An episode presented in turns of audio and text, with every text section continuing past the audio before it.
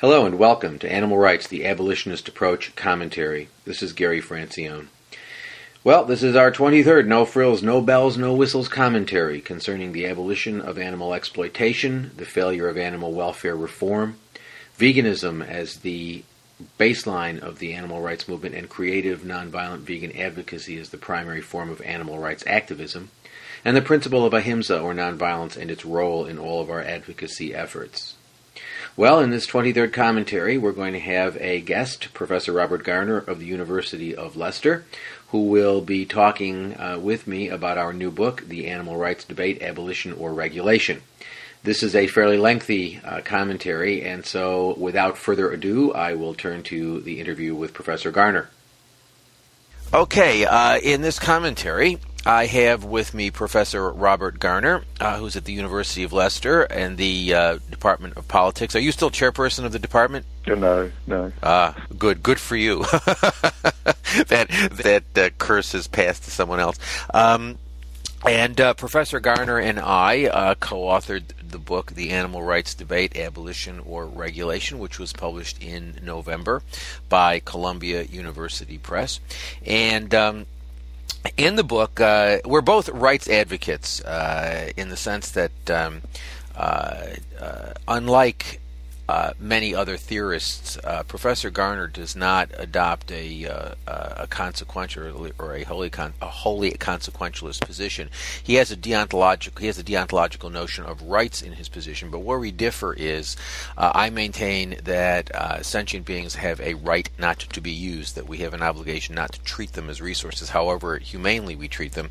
Whereas Professor Garner uh, takes the position that animals have a right not to suffer unacceptably uh, and uh, but he doesn't uh, he doesn't agree that uh, on the issue of use.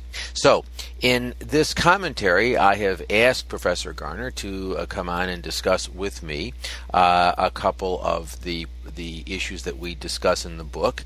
And um, the book, by the way, uh, you can get uh, at your bookstore or you can get it online. I have been informed by Columbia that although the book sold out in, uh, I guess, by the beginning of December, the the the run which had been printed in um, in late October, uh, sold out in November, and uh, but now there are more books available, so you can get the book. Welcome to the Abolitionist Approach commentary, Professor Garner.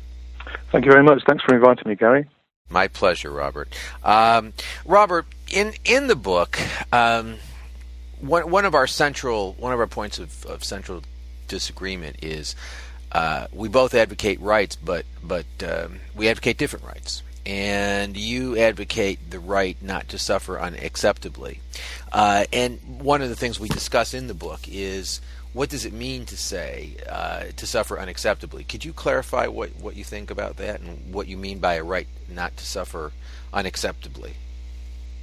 Yeah, sure. I, I should preface that perhaps by saying that my position is a little bit more nuanced than that, and maybe that will come out in our discussion. But in, in, in general terms, I'm saying that domesticated animals at least have a right not to suffer at the hands of humans. Um, now, obviously, a, a pain-free or uh, boredom-free or anxiety-free existence is not always possible. But I would think that anything but minor levels of suffering would be unacceptable, according to my position. Um, I'm not a biologist or an animal welfare scientist, and so I can't provide a definitive answer as to what a minor level of suffering would, would be. But I think, as a general point, it would rule out factory farming and, and most invasive forms of animal experimentation. But it's basically a it's it's a it's a balancing test, as it were, isn't it? I mean, doesn't doesn't it doesn't it sort of get us back to sort of the utilitarian balancing test of of I mean, obviously, any level of suffering is unacceptable to the animal. So the question becomes, what is unacceptable to us, right?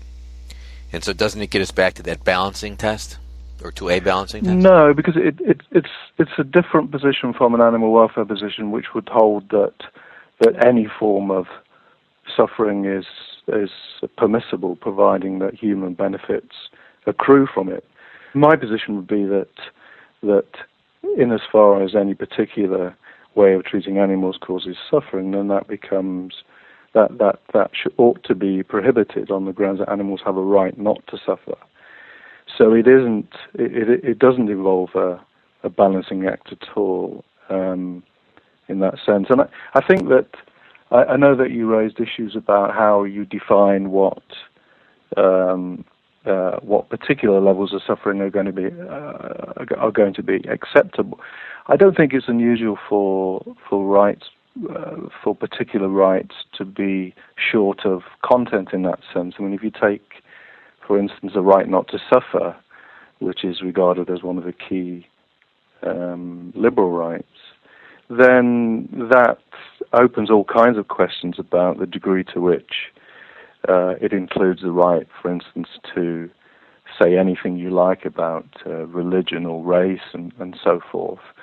So, establishing a right to free speech, for instance, would would then is the start of the process.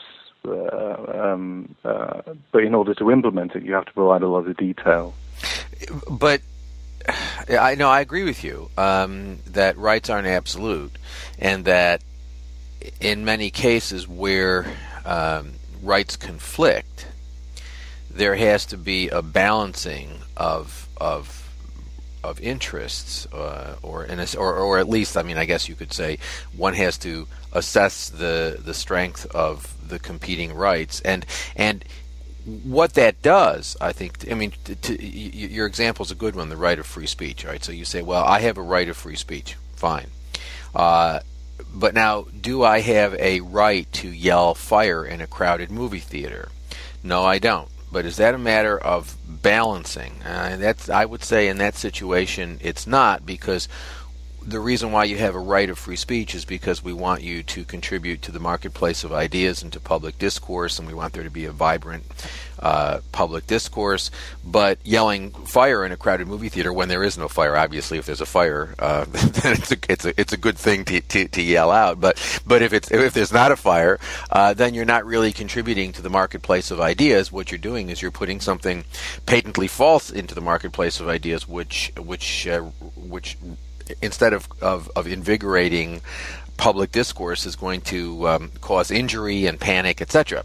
So, so there are situations in which rights can arguably conflict, um, or which they ostensibly conflict, where when we, but when we look into the nature of the rights, we, you know, we, we see that really they don't they don't conflict at all, because because the the ostensible conflict actually causes us to to to uh, focus on what the um, what the uh, the scope of the of the right is. Um, but there may be situations in which rights really conflict, and um, in order for us to um, uh, determine the scope of competing rights, we have to assess relative interests. I agree with that. Uh, I agree with that. But when we talk about the right of an animal, which is our property, uh, because that's the only relationship we have with them, um, a, right not to suffer unacceptably. From the point of view of the animal, any suffering is is not acceptable, is not desirable, not desired or desirable.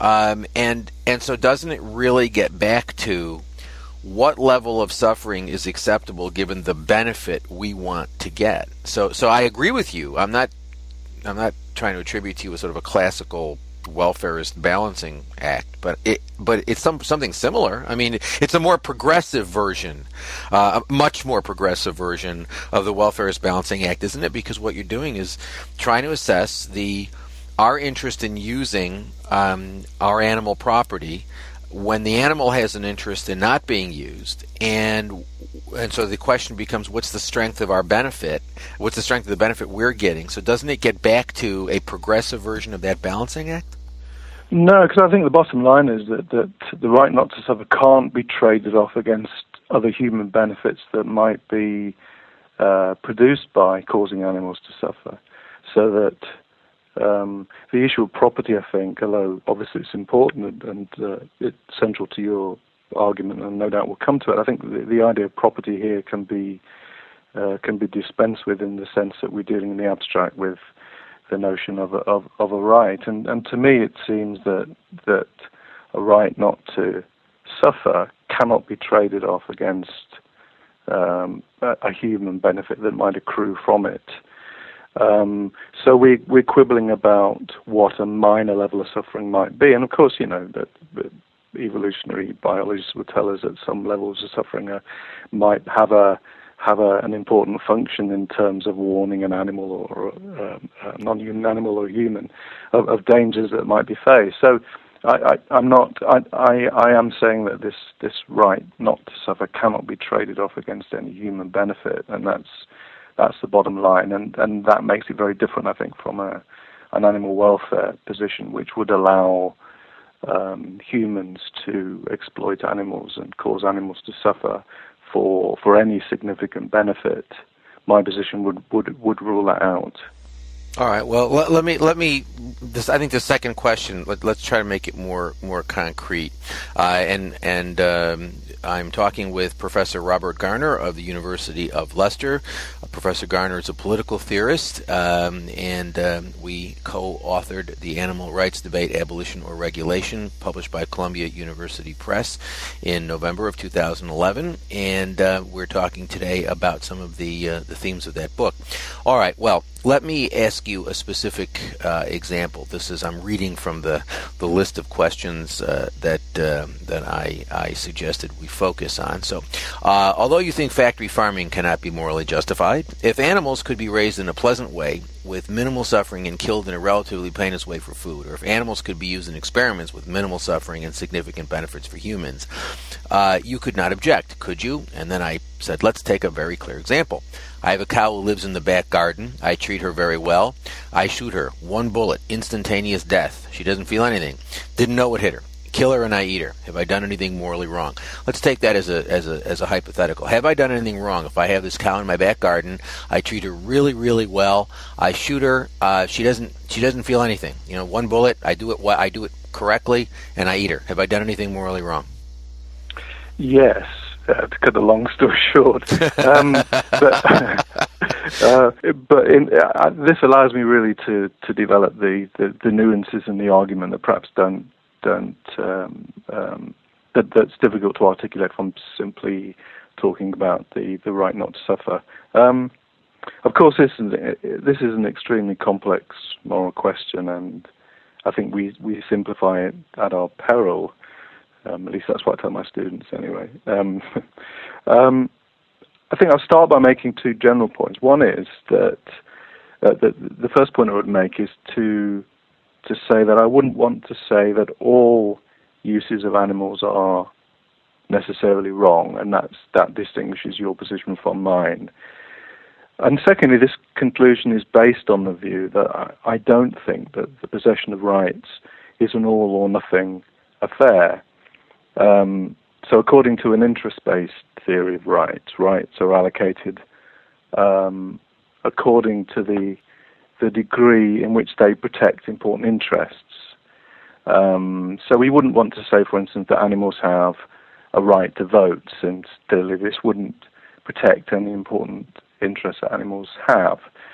That's, um, an, that's actually an example I use, but I, I actually think that if we gave them uh, a right to vote, we'd probably have in both of our political systems better results. Go ahead. Sorry. The, the, yes, I mean on on that point, I mean I, I think an, animal interests could be represented in the political system, right. and I think that that's that's an important uh, an important point. Um, the, the idea of representing the interests of animals uh, on the lines that we represent the interests of future generations would be is is is an important argument, which uh, not not a great deal of work's been done on actually.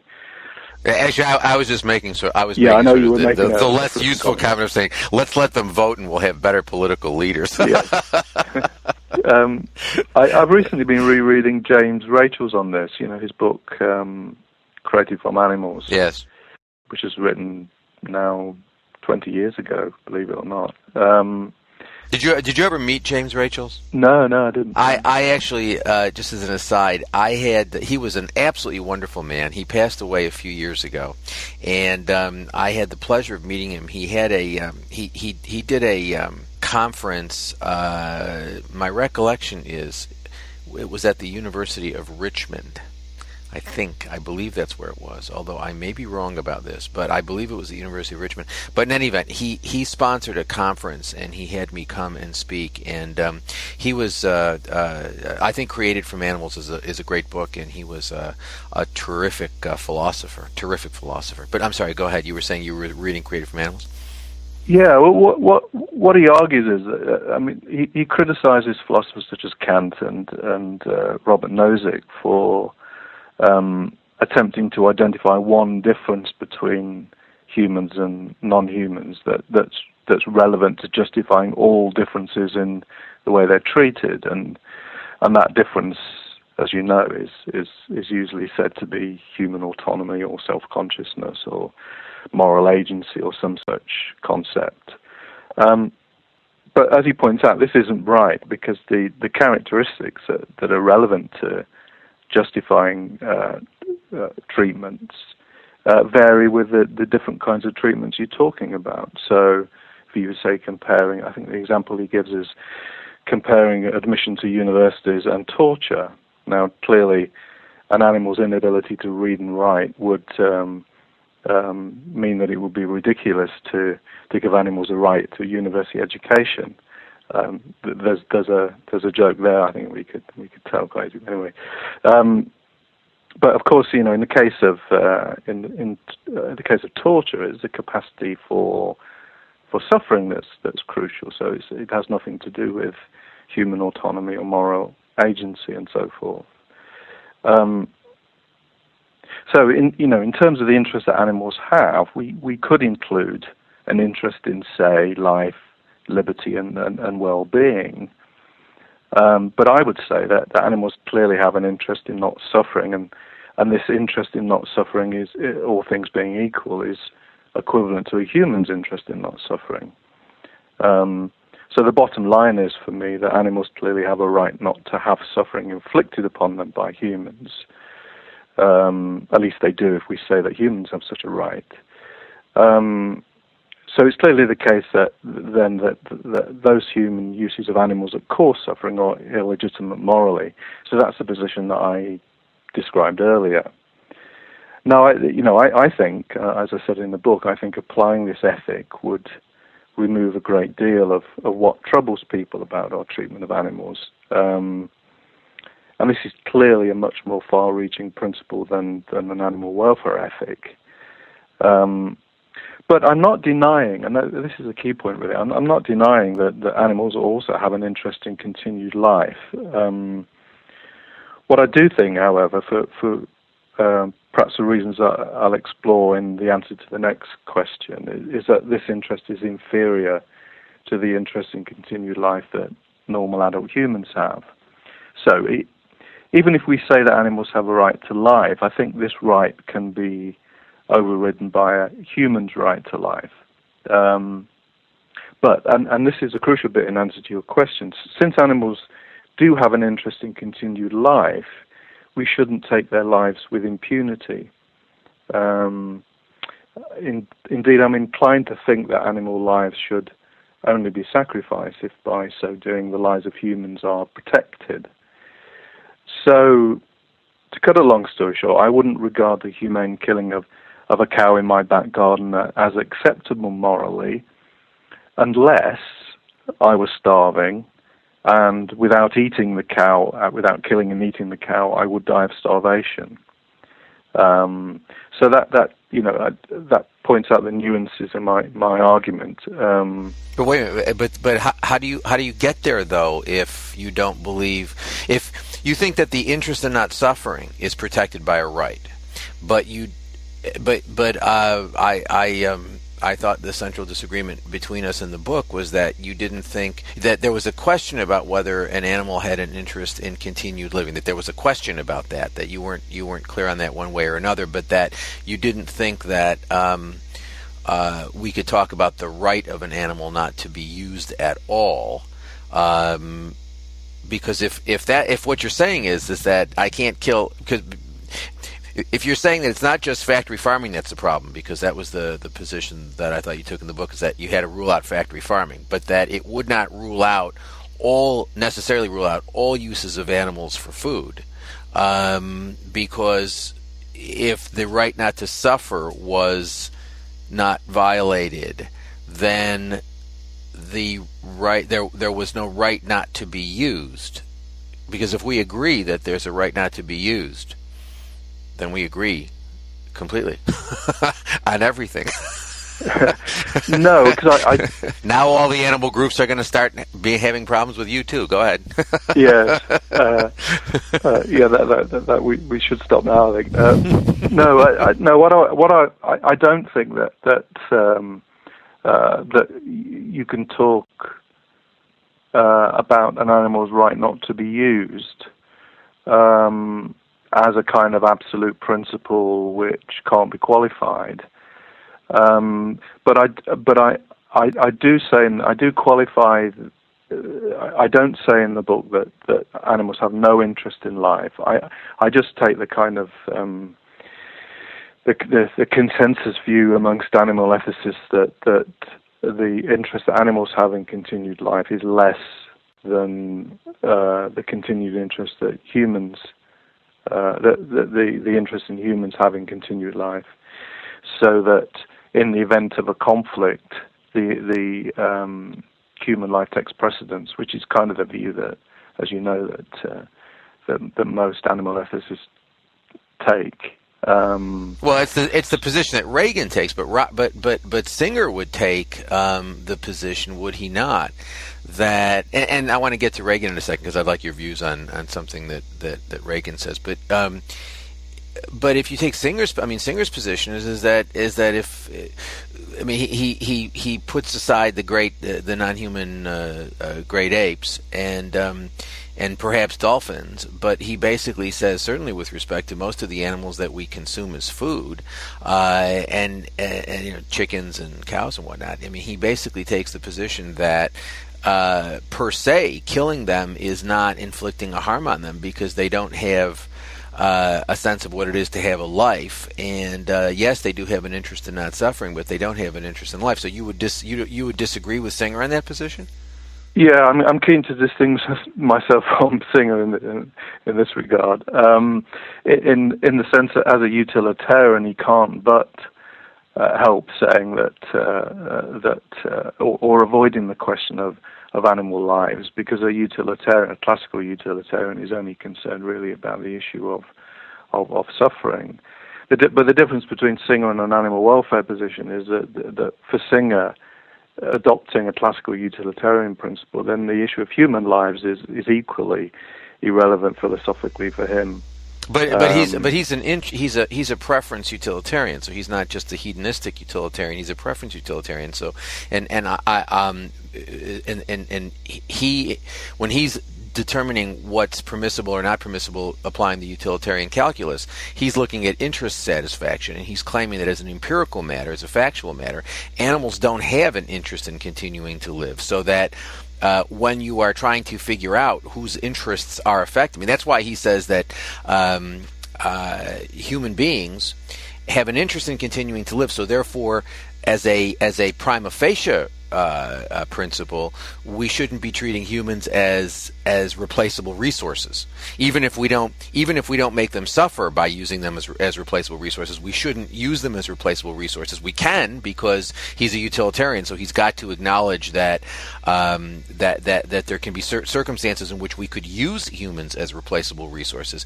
But he he explicitly says that using non-humans as replaceable resources doesn't raise the moral issue. Uh, the moral issue is the suffering issue because, as an empirical matter, and I don't see this as in any way I, I don't. I mean, because you can have people on. Uh, you can have rights people. I mean, it does, this is not. Uh, this is not peculiar to a utilitarian position. Um, he he maintains as an empirical matter they don't have an interest in continuing to live, um, and they don't have an interest in autonomy. They don't have an interest. They don't have. They don't have the sorts of of, of interests, uh, liberty interests, prefer, you know, autonomy interests, whatever.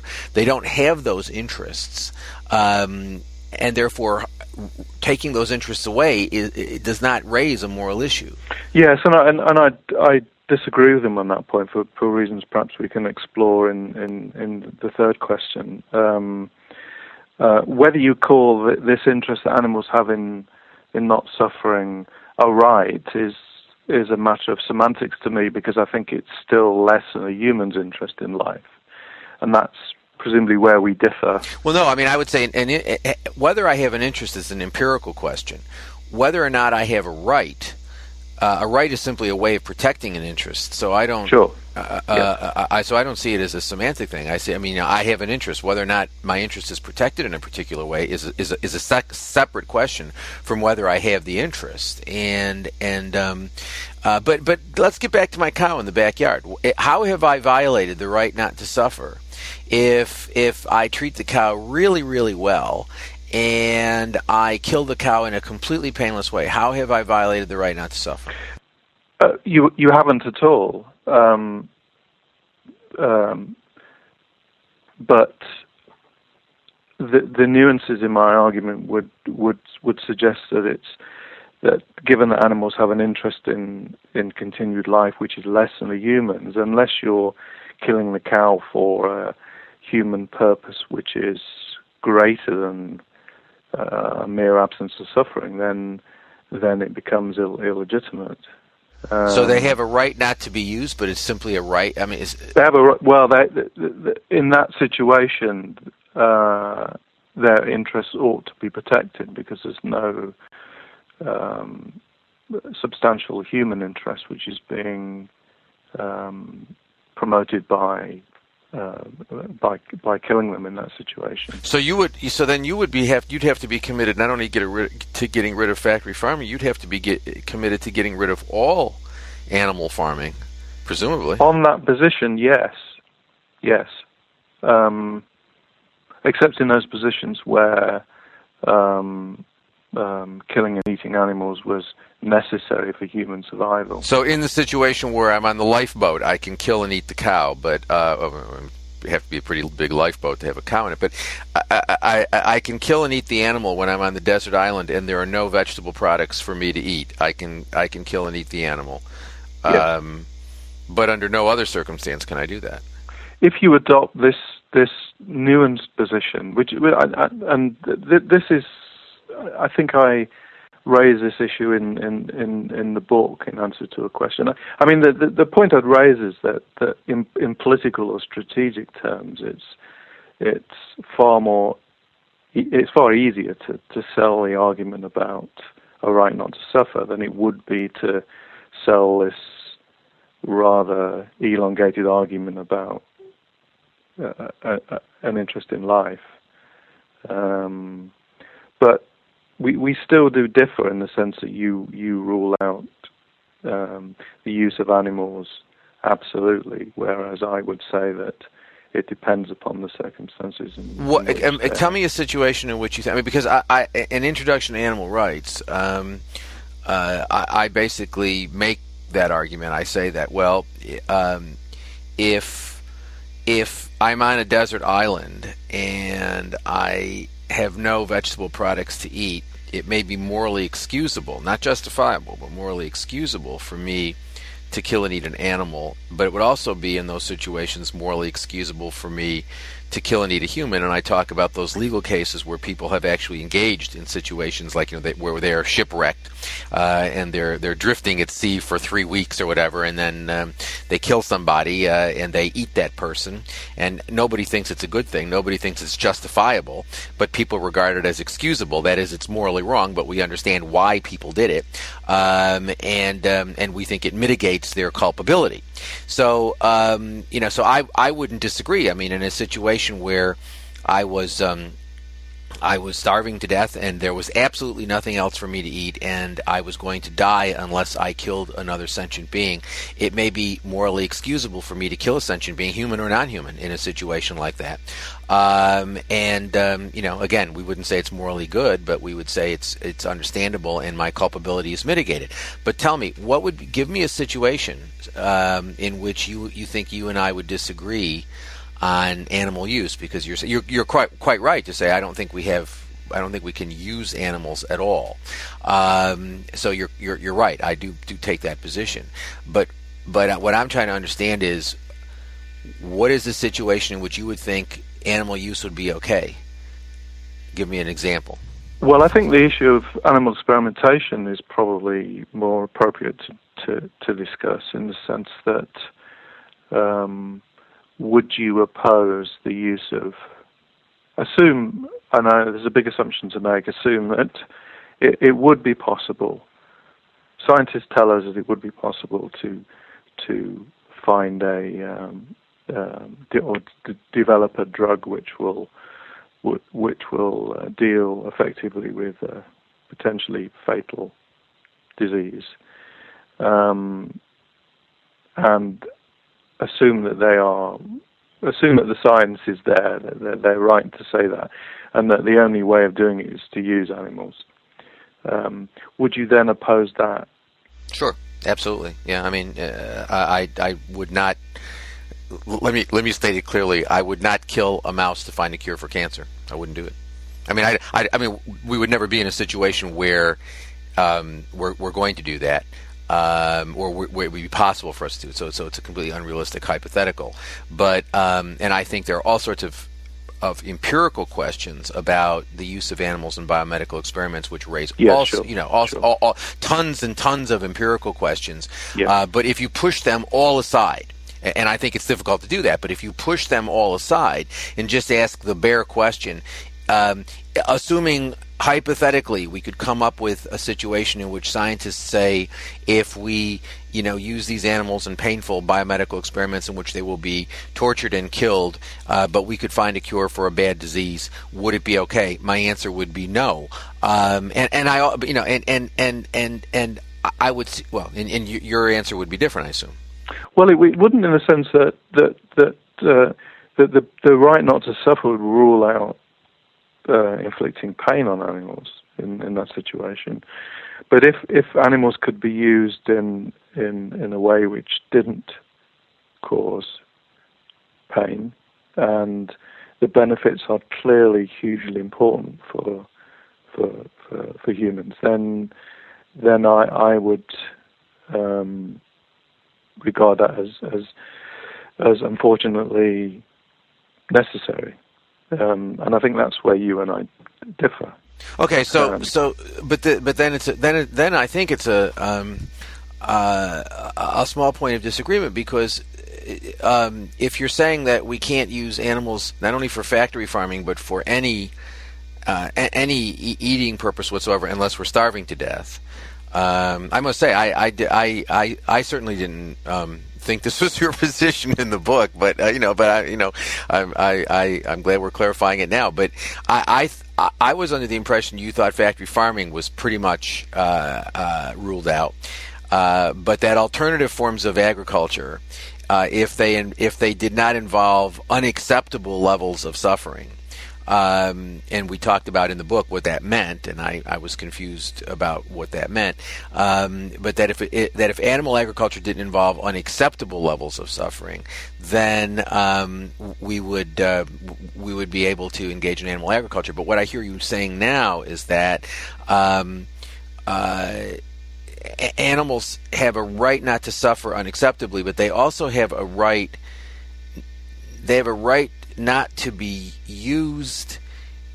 That right, though, is less has great as is weaker than the right of humans not to be used for the benefit of others but that animals can only be used in situations in which they do not suffer at all. So we couldn't we couldn't use the animals in painful biomedical experiments. We could only use them in non-painful biomedical experiments in which they would lose their lives but which they would not suffer. But they but that basically we would rule out the use of all animals for food altogether except in situations of starvation. Um, we would rule out all use of animals for any sort of entertainment purpose b- by definition. Um, and and so the only use of animals about which you would disagree with me is you would say in the situation in which a completely painless experiment which pr- presented tremendous benefits for humans um, but didn't involve any animal suffering then we could we could use the animals in that eh, for, for that purpose. Is, is that what I? Yeah, there, there, may be other there may be other uses of animals which which uh, don't um, cause suffering, which uh, would be entirely legitimate for me because they don't, even though they involve the use of, even though they they use animals, uh, and animals remain property whilst they're being used. But the, the, the, this this issue is raised on. I've got the book in front of me actually, um, page 200 and 201, where I talk about the difference between what I call a, a sentience position, which is the the right not to suffer, and then I raise the issue of an enhanced, what I call an enhanced sen- sentient uh, sentient position, which I say might go further than this by suggesting that although humans have a greater interest in life, this doesn't mean that animals have no interest in life. And uh, the, the, qualification in the what I call the enhanced sentience position is clearly significant. Uh, it's clearly significant because this would allow for sci- scientific experimentation on the raising and killing of animals for food, provided that no suffering in animals was inflicted.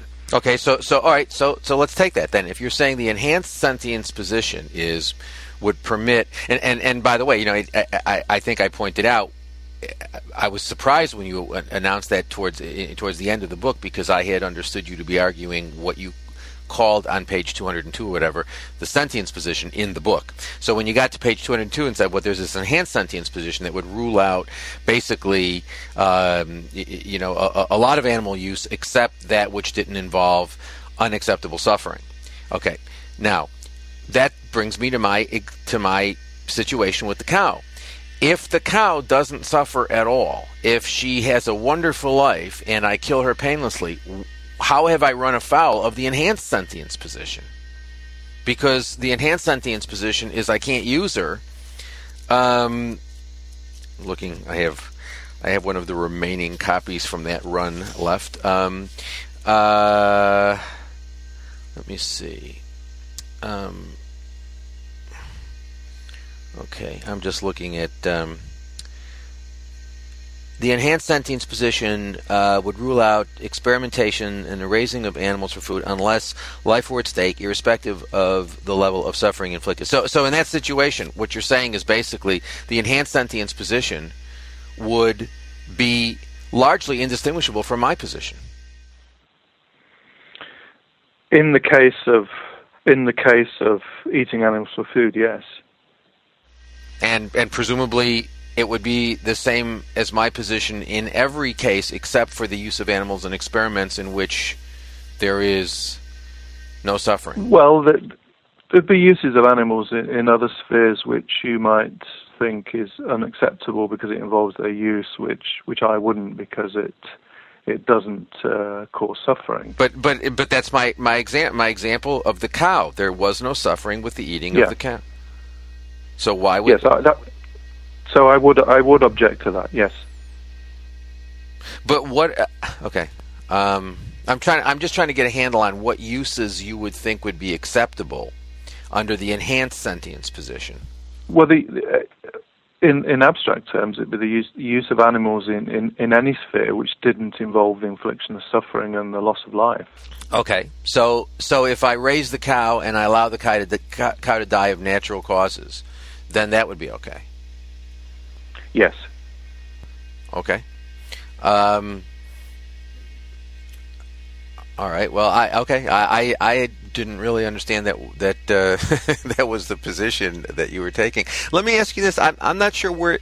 Uh, okay, let's let, let's let's look at this enhanced sentience position for a second, because my right not to be used is derived from the general notion that animals are members of the moral community, and they can't be members of the moral community as long as they have no intrinsic or inherent interest, and by definition, they can't have intrinsic or inherent interest as long as they are property, because property to be property is uh, even to be regulated property, is to be um, something that has uh, uh, only extrinsic or external value and doesn't have inherent or intrinsic moral value. Um, and I don't think any any economist would uh, or, or, or legal theorist would would uh, I mean people believe that you can regulate property better and they believe that uh, you can um, you can accord greater weight to animal interests, but the bottom line is if they're property, to say that they are, it's a binary world. You're either property or you're not property, and if you're property, uh, you're, if you're chattel property, um, you, uh, you, you have no inherent or uh, intrinsic value. So my argument has always been, well, if animals are members of the moral community, that means they have to have inherent or intrinsic moral value, and and and what that means is at the very minimum, they can't be property. But once you say they can't be property, the whole house of cards comes collapsing down because all institutionalized animal use and animal exploitation uh, rests on the notion that animals are property. So. Um, uh, that's where I derive my right from, uh, my right not to be used. It is not clear to me where you derive your right not to suffer unacceptably, or this enhanced sentience position, which um, uh, uh, I'm I'm pleasantly surprised to hear, but somewhat surprised to hear, is really sort of a right not to be used. Um, it, it, it's, it's it's pretty much extensive with a right not to be used. I mean, there are some minor there are some minor exceptions, uh, but basically the world in, the world that you would construct and the world that I would construct would be largely the same. I mean, there would be some differences, but they would be very very very minor differences, um, and certainly we wouldn't we wouldn't. Um, there'd be minor differences based on what you just said. So, so tell me, where does this right come? Where do these rights come from? Well, fundamentally, it derives from the interests uh, that animals have and the interests that humans have when we accord rights to humans. Um, so that an animal's interest in in continued uh, an animal's interest in continued life must be reflected morally in in some as- aspect of our moral theory. But given that human interest in continued life, I argue, is is uh, uh, um, much more considerable, then it, that would mean, in the event of a conflict, the the interest that humans have in continued life must prevail. Um, so, my you know my my moral theory is, is, based, based fundamentally on, on interest, and there is, there is, as you as you know, there is this debate within rights theory between interest-based theories of rights and will-based theories of rights, whereas the, the will-based theory is based, based on the the need, uh, perceived need for autonomy or choice, whereas the interest-based theory is, is, is based entirely on on on well-being. So I, am very much in in in the uh, in the interest-based camp. Um, I should perhaps say that that um, one of the arguments I, I, I, did make in the book, which has probably led to this um, um, some of this slight confusion, is that I would argue that the this, the, the sentience position, as opposed to the enhanced sentience position, is is much more politically or strategically um, um, sensible, so that um, perhaps that explains why the the articulation of the enhanced sentience position is, doesn't take a prominent part in my essay. Although I have to say that I did raise I did raise the issue of animals' interest in continued life in in, in the essay, um, but didn't explore the moral dimension of that. Okay, well, l- l- let me let me ask you this then. Um, when you say the I want to get to that because I think that uh, if we if we if we say well the sentience position the the, the interest of animals and not suffering uh, is the primary thing um, and that is that, has a, a, it's more acceptable from a pragmatic point of view um, then that gets us into the whole well this is what what the animal protection groups are doing now. They're pursuing happy meat labels and all of these sorts of welfare reforms. And that sort of that sort of gets us to the um, well, what do we do in terms of, of, of practical politics? And you and I uh, and I, I, I, hesitate to say this. I, I, I, say I think we disagree about that, but I might find. Yeah, we, we, definitely uh, do. Yeah. Okay, uh, but but before before we get there, I want to ask you this question: Why do you th- in the book you say that um, you agree with other moral philosophers and disagree with me that um, that you think that that that other things being equal, human life has greater moral value than non-human life. Now, I understand that from a theological point of view, but I don't understand you'd be making a theological argument. So, uh, what I'm what I'm wanting to know is why do you think that um, uh, uh, human life has a greater moral value than non-human life. I mean, and and, and I, I I want to say I agree that you're you're certainly Singer says that. I mean, most moral philosophers say that, and even Regan says that, um, because Regan says that you know when you're on the lifeboat, uh, and and you've got a choice between throwing over uh, th- throwing the dog out or throwing the human out, you have a moral obligation to throw the dog out, and indeed he says you've got a moral obligation. If it's a question of a million dogs versus one person, you have one human, you have the obligation to throw over the million dogs because death is less of a harm for each of the dogs than it is for the human, and and and I um I always found that to be odd, and I actually wrote an essay about that in 19, in the mid 1990s.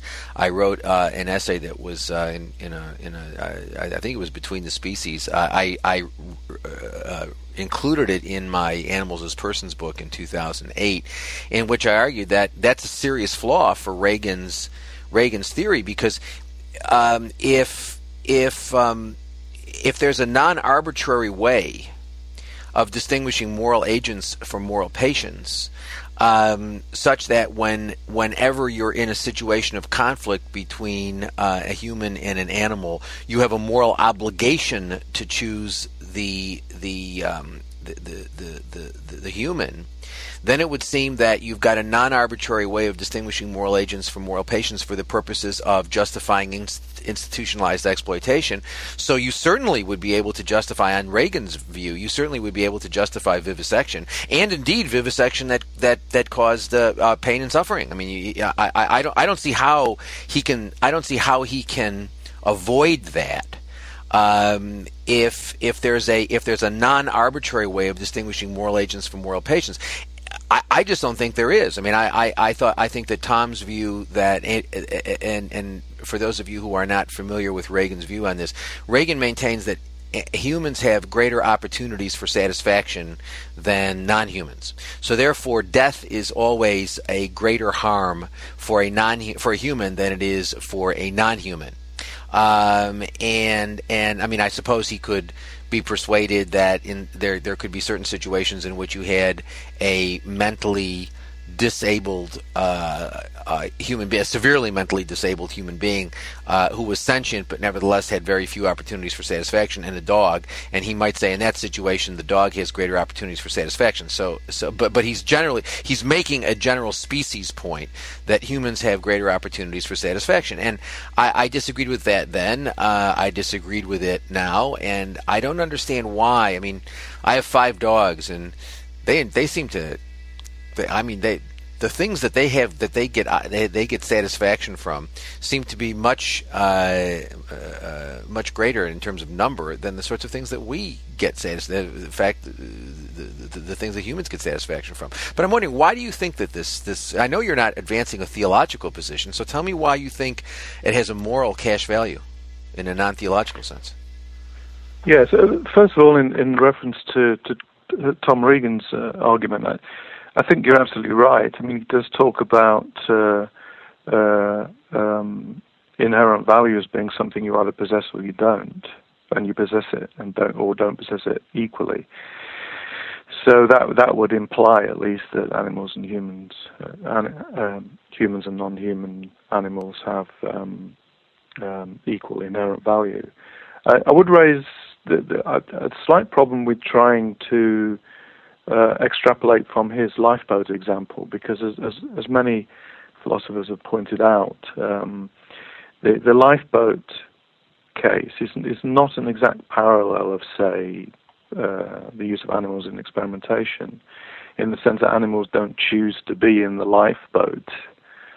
Um, so there isn't it isn't the same kind of choice involved as, as, as as deciding to use animals in experimentation, which is hoped will help humans. Well, but but, so, but is, isn't he saying though, Robert? Isn't he saying in a situation of conflict, he he may he would say, in, I think, in a situation of true conflict, however it's constructed, and so we could say, I mean, plausibly say um, that in a situation where uh, uh, you have human beings who have cancer and you have animals who could provide data that would be, and I'm, I'm, you know, I'm assuming I'm making a lot of assumptions here because I think animal experimentation is basically voodoo science, but but let's just take it on its own terms. Let's assume you say, as an empirical matter, um, you've got humans with a disease, you've got animals who can provide data that would be uh, uh, uh, th- that would causally lead, uh, and you can make a direct argument. You can make an argument about direct causation um, to a cure.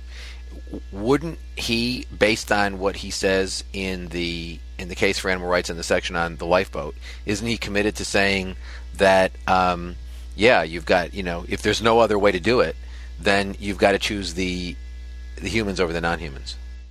I used to think that, but I'm not so sure now because I'm not sure that the, the, the, parallels are exact. I mean, if you're talking about, say, rescuing a,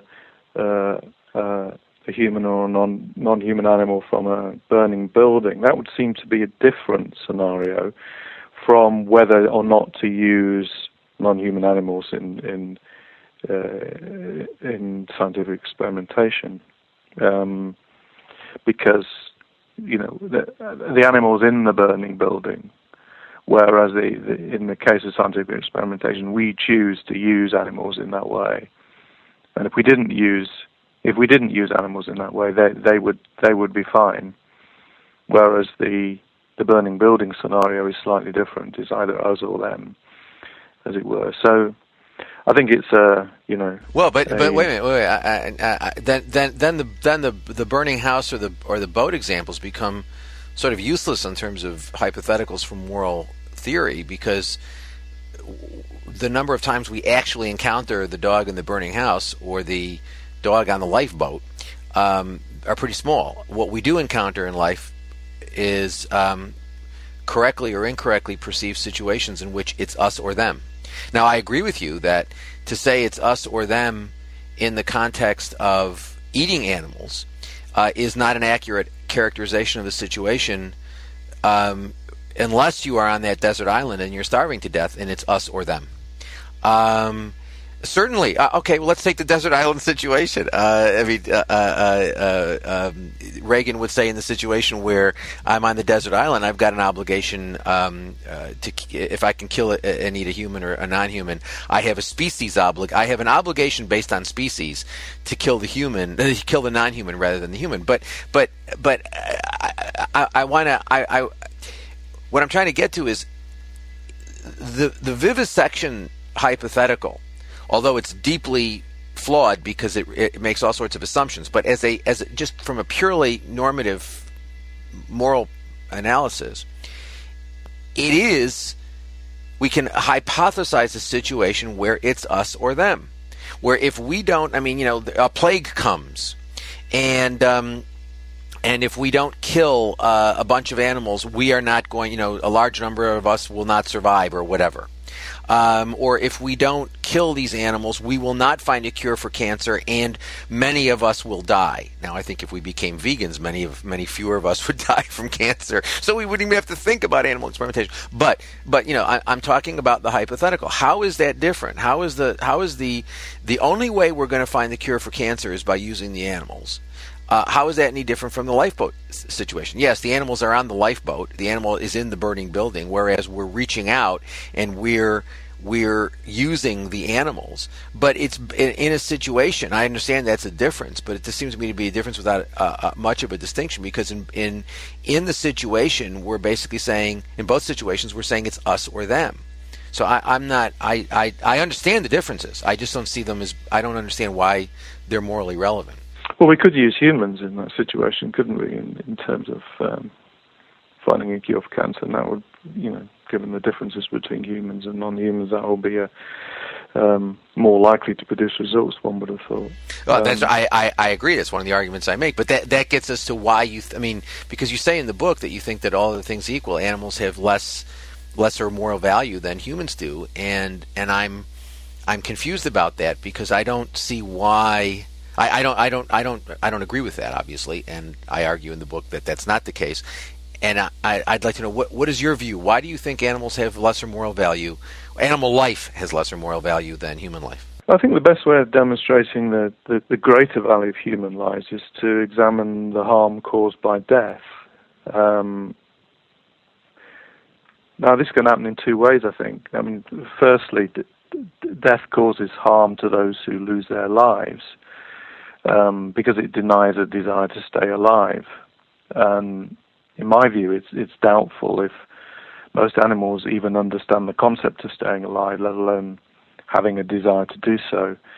Um, whereas humans, by contrast, do have such knowledge of the, the concept of death and therefore can be be be, be harmed by death in a, in a way that animals can't. But I think there's another way in which death can cause harm, and this is in terms of the opportunities that, that are lost by death. So, so you don't have you don't think animals have a desire to continue to live? Well, they don't understand the the the concept of continued life. Well, they don't understand it the same way we. Uh, presumably, they don't understand it the same way we understand it. But that, but I mean, to say that they have an interest is to say that simply that they have a preference or desire or want to stay alive. Well, they have right? a.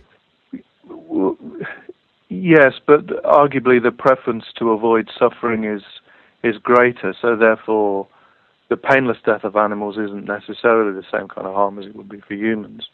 But there's another way, of course, in which death can cause harm, and that's in terms of the opportunities that are lost by death. And there, I think, it's wrong to say that that that, that painless death causes no harm because we're unaware of it. Um, and I would argue that that applies to both humans and animals, and that's why I think that animals do have an interest in in, in continued life, um, because of the death of an animal prevents the the future possibility of pleasurable experiences. Um, but my point is that, that the harm caused by the death of a human is much greater, and this is because humans lead richer lives, and in particular, the, the intellectual capacities of humans means that they can plan for the future in ways that animals can't, and therefore, the death of a human involves the the loss of those opportunities um, in ways that it doesn't for for animals. Now, you know, I recognise that it's important to exercise caution about the the value of uh, of animal life. Um, you know, I'm aware of the philosophical doubts about uh, um, uh, when it comes to the cognitively more able species, such as the great apes, for instance. Um, but you know, even if we accept that animal experiences are less sophisticated than those of humans, there's still a possibility that they might be more intense than ours. Um, and as you say, as you say, animals have experiences humans don't have, and and as I say in the book, these may be extremely enriching.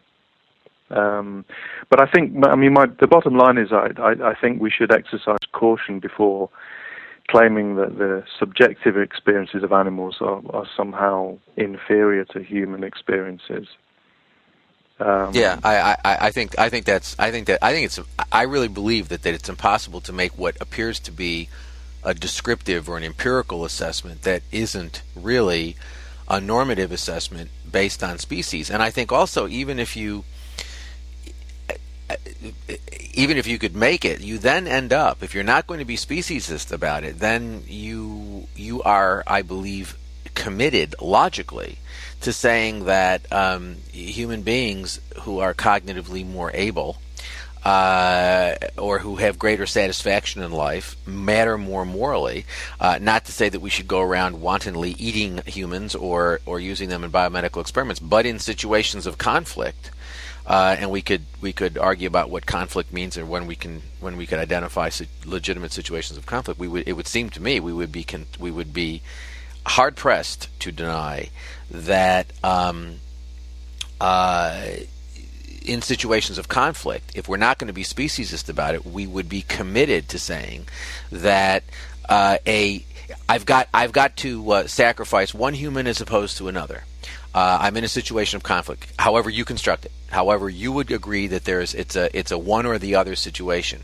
If there's somebody who's happy um, and enjoys life every day, you know, gets up every day and and goes out and spends all day uh, gazing at daffodils um, because that person derives great satisfaction from doing that and really does enjoy it. And then you have somebody who is um, really depressed.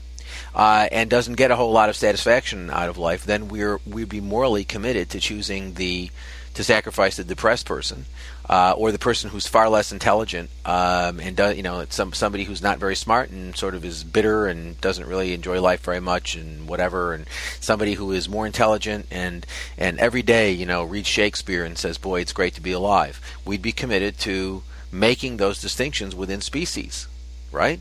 I mean wouldn't we? No, because uh, you know, as as as as as Darwin pointed out, even though there, there there's no great uh, there's no great distinction between human and, and non-human uh, um, uh, levels of, of, cognitive awareness. Um, the least um, intelligent, normal adult human is is uh, significantly more cognitively able than than than the the most able non-human animal. Um, so that the, the, the you know the, you you wouldn't be distinguished between different levels of intelligence in, in human beings. But by, but why but, but why not? But but why why wouldn't the principle still be the same? Let's assume that's right. Let's assume that that that I think they may be different, as I argue in the book and other things I've written. I think that animal cognition, because animals don't use symbolic communication, I have no doubt that animal cognition is different. I don't, I don't know that we can talk about it being better, or or or or it being more enriching, or you know, as a matter of fact, I don't think we can do that without making speciesist assumptions. But let's assume that we could say that, well, as a general matter, um, the cognition of humans is more enriched and more uh, you know, it's more enriched than the cognition of non-humans as a general matter. Got to be careful, but as a general matter, and that therefore the lives of non-humans are worth less. All other things being equal, is are worth less morally than the lives of humans because of this. Now, again, I think there are all sorts of problems with that, and I don't know how. Uh, I, I don't think that that argument works for the reasons I articulate in the book. However, let's assume it does. Then, are you not committed? I don't see why you would not be committed to the idea that you've got to sort of apply the same reasoning within species so that you know you'd have to make you'd have to if you have a choice to distinct if you if you can distinguish if you have a choice of using a chicken or using a non-human great ape you would certainly be obligated to use the chicken and not the non-human great ape. And then you you know which which a lot of animal ethicists I mean, I mean Singer makes that distinction. He basically says that the life of the of the uh, non-human great ape matters more than the life of the chicken because of this. So you would be making distinctions within um, uh, the, the, the, the, the class of, of beings known as non humans. The question becomes why don't you make the same distinction within the class of humans? Because you would then be in a situation in which you would be committed. Um, well, you'd be in a situation in which you you have to choose. There are no animals on the planet, no animals. All the animals are gone, um, and we have a choice of of um, of we can find a cure for cancer, and we're going to respect your right not to suffer. We're not going to make any of these two humans suffer, but we're going to kill one uh, in order to find the cure for cancer. We can't use non-human animals.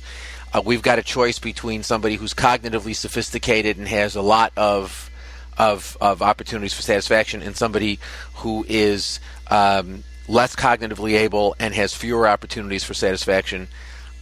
I cannot. I mean it seems to me your answer is well because humans have sort of this minimal important level that sort of rules out their use in this way, but then that becomes totally arbitrary and totally based on species. It has nothing to do anymore with the characteristics that translate into moral worth. It has to do with species being a marker for that, right? Well, it isn't it isn't related to species in in in the sense that we're talking about the characteristics which normal adult humans possess um, if you're if you're talking about the use of marginal humans, and that that brings us into a very different set of arguments. Um, and indeed, you're right to say that Singer does not only talk about the use of different uses or d- different characteristics being morally relevant amongst non-humans. He also talks about different characteristics being morally relevant within humans, the human species too. Um, and in fact, he's he's as you know, he's, invoked more controversy by saying that than he has talking about animals, actually. Um, but it, you know, but but we we are talking about situations where it's necessary to choose. So, because animals have a, I argue that animals have a have an interest in continued life. We could only um, sacrifice that interest uh, if if a situation occurred where human lives were at stake, and and clearly that is extremely restrictive. Um, and I think in, in a world where there were no animals to use, clearly we you know there, would be a different set of moral arguments about what what we do in uh, situations where we thought it was necessary to choose, such as in, such as in you know finding cures for cancer and so forth. Um, but I think you know, I, I, think the bottom line here for me is that we need to to try to avoid as I say in the book, to avoid make, making claims that are open to challenge, uh, particularly if there's an alternative position that that is um, that offers a strong ethical case for the better treatment of animals. And I think w- what I've tried to do and what we've explored um, in this uh, this podcast is is to look at uh, what the consequences would be of adopting the, the, the moral position that I do. Okay. Uh, a central point of disagreement between us is that you believe regulationist groups such as the RSPCA, CI, uh, the uh, Royal Society for, for the Prevention of Cruelty to Animals, Compassion in World Farming, People for the Ethical Treatment of Animals, the Humane Society of the, the United States, are seeking and achieving worthwhile wins. Uh, do you believe that uh, any of these wins does much more than make animal use more economically efficient? If so, can you identify them? Uh, and do you believe these groups are stimulating demand for higher welfare products in a way that will adversely affect overall demand? Um, first, let's let, let, us look at the economic efficiency argument because that's the central part part of my work, which um, I, I, don't think you you defenders of regulation appreciate as as much as you should, um, and that is that um, that if you look at the history of animal welfare reforms, in my judgment, um, they are by and large um, uh, advances that make animal uh, use they increase production efficiency. So if you look at things like gestation crates and you look at um, you look at uh, uh, veal crates, uh, stunning of poultry versus gassing of poultry, uh, most of the most of the of the, the subjects of campaigns um, are things that actually make uh, animal exploitation more economically efficient. To the extent that that there are minor um, increases in in uh, production costs, for example, going from uh, batter- conventional batteries to um, uh, uh, uh, enriched cages, which is what is required under the uh, directive of the European Commission, which is supposed to be implemented by 2012, which will never be implemented by 2012. But um, you know, you're talking about minor increases, even even. Uh, uh cage-free eggs, the, the the costs are actually very very small, and given the uh, what we call elasticities of demand, uh, in that if, uh, I'm, I'm, not, saying this for Robert's benefit because he knows about elasticities of demand, I'm saying this for those of you who aren't familiar with some of these economic terms. Um, if to say that that uh, demand for something is inelastic is to say if you raise the price, you don't really affect demand much, uh, and to say that demand is elastic is to say that small increases in prices will result in shifts of demand, um, and that basically, to the extent that animal welfare reforms have added any production costs, and it's very very hard to find those that have. Uh, they have, by and large, um, uh, been very, very small, and um, and they are the sorts of things that that can be passed along to the consumers, so they actually benefit institutionalized exploitation. So it it's it's um, it's not clear to me that these welfare reforms, these these these these things for which these organizations campaign for, um, are particularly um, are doing anything to shift the shift the idea towards inherent value of animals. If anything, what they're doing is making production efficiency. They're increasing production efficiency and making animal exploitation more economically efficient. I mean, why do you just do you just you disagree with that? I'd like to know why. Well, this is another very complex question, and uh, um, I, I, I mean, I, I, would I would make the the first point I would make is that that I think we need to ask why is it that um, economic efficiency is the prime motivation behind much of the regulation, and I think we can come back to that when we perhaps talk about the the, the, the causes of um, of particular kinds of regulation. But uh, on the specific issue of economic efficiency, I'd say that that it, it reforms improving the welfare of animals that also have the effect of making animal explo- exploitation more efficient are, are, clearly easier to achieve um, because you're not having to uh, fight with producers to the same degree as you would otherwise. So that's clearly why they've taken prominence.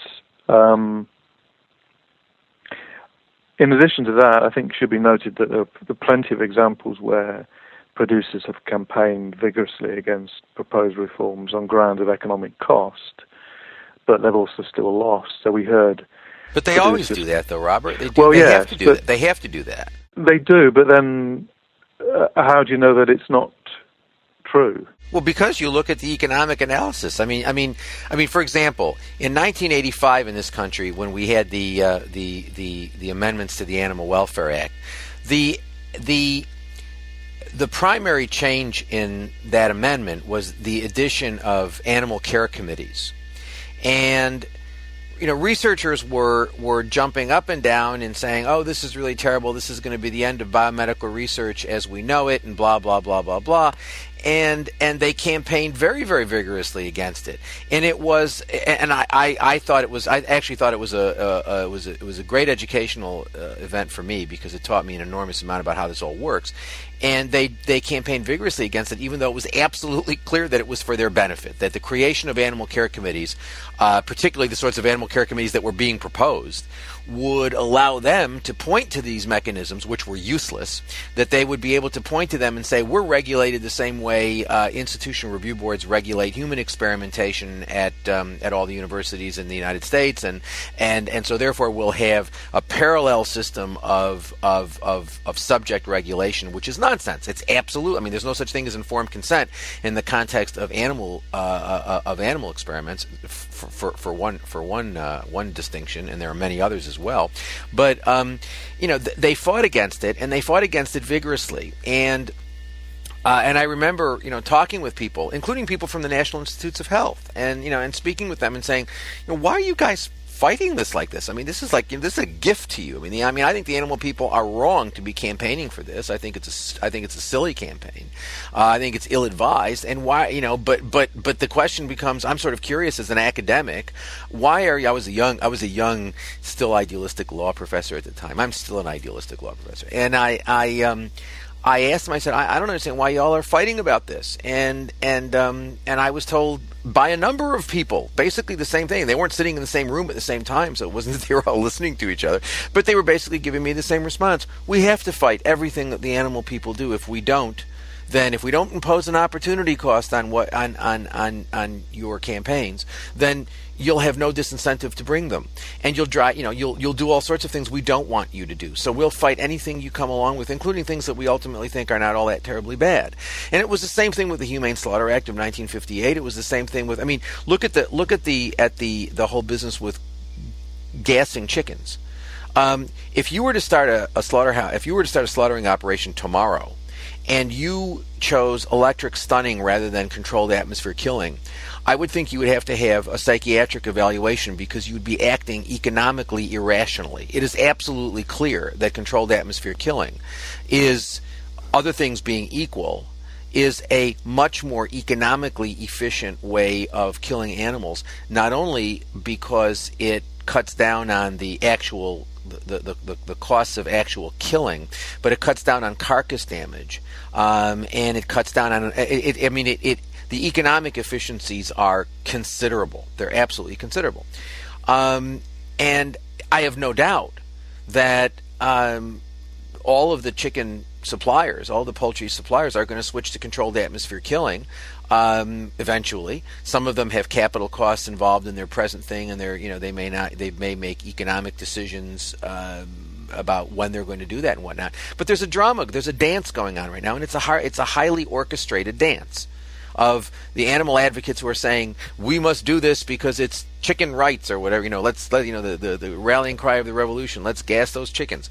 Um, and and um, and you have the you have the you have the institutional exploiters saying, you know, no, we're not going to do that, and blah blah blah blah. They'll fight about it, and and the result will be they'll eventually switch to controlled atmosphere killing and the costs that they've spent that industry has spent in fighting this will be well invested because ultimately what they lose is nothing and what they gain is time and focusing the issue on something that is largely irrelevant vis-a-vis animal welfare in terms of uh, uh of really making change you know of changes that are going to really you know provide significant improvements or cut down the number of animals. This is not going to do anything to decrease the number of animals. It's not going to add anything to the cost of of uh, of chicken production. If anything, it's going to lower it. So when you say, "How do I know?" the answer is you look at the economic data.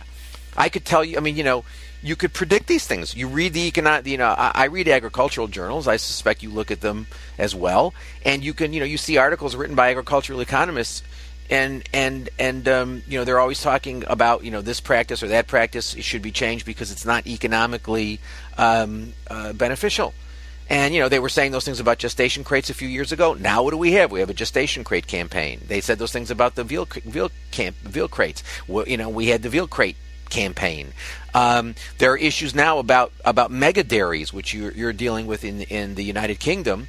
Um, it's puzzling to me. I mean, you know, there's a most dairy in, in, in Britain is produced in intensive agriculture, in intensive situations. The fact that they're going to have even greater intensive situ- situations in, in Lincolnshire or wherever they're, they're putting these these places is not going to really matter to the cows one way or another because the the intense the the intensity is going to be in terms of numbers and not in terms of individual animals.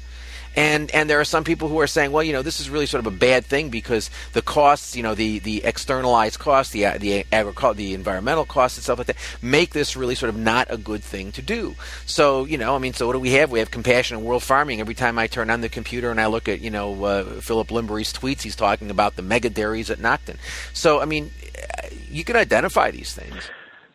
Yeah, I mean, I, you know, on, on the issue of the the, the mega dairies, it'd be interesting to see what kind of opposition is uh, is mounted against them. Um, I've heard um, that that's become a um, um, quite a significant issue, and and and and, and could well uh, affect its uh, prospects of being implemented. But I, I think you're right to say that the costs will often be exaggerated by producers. I think you're absolutely right about that. And in response to that, I, I would say that um, um, uh, I, I, would I would say that uh, we should look at the um, the possibilities of um, the, the, abstract possibilities of making changes that, that do actually re- increase costs. And what happens when costs are increased?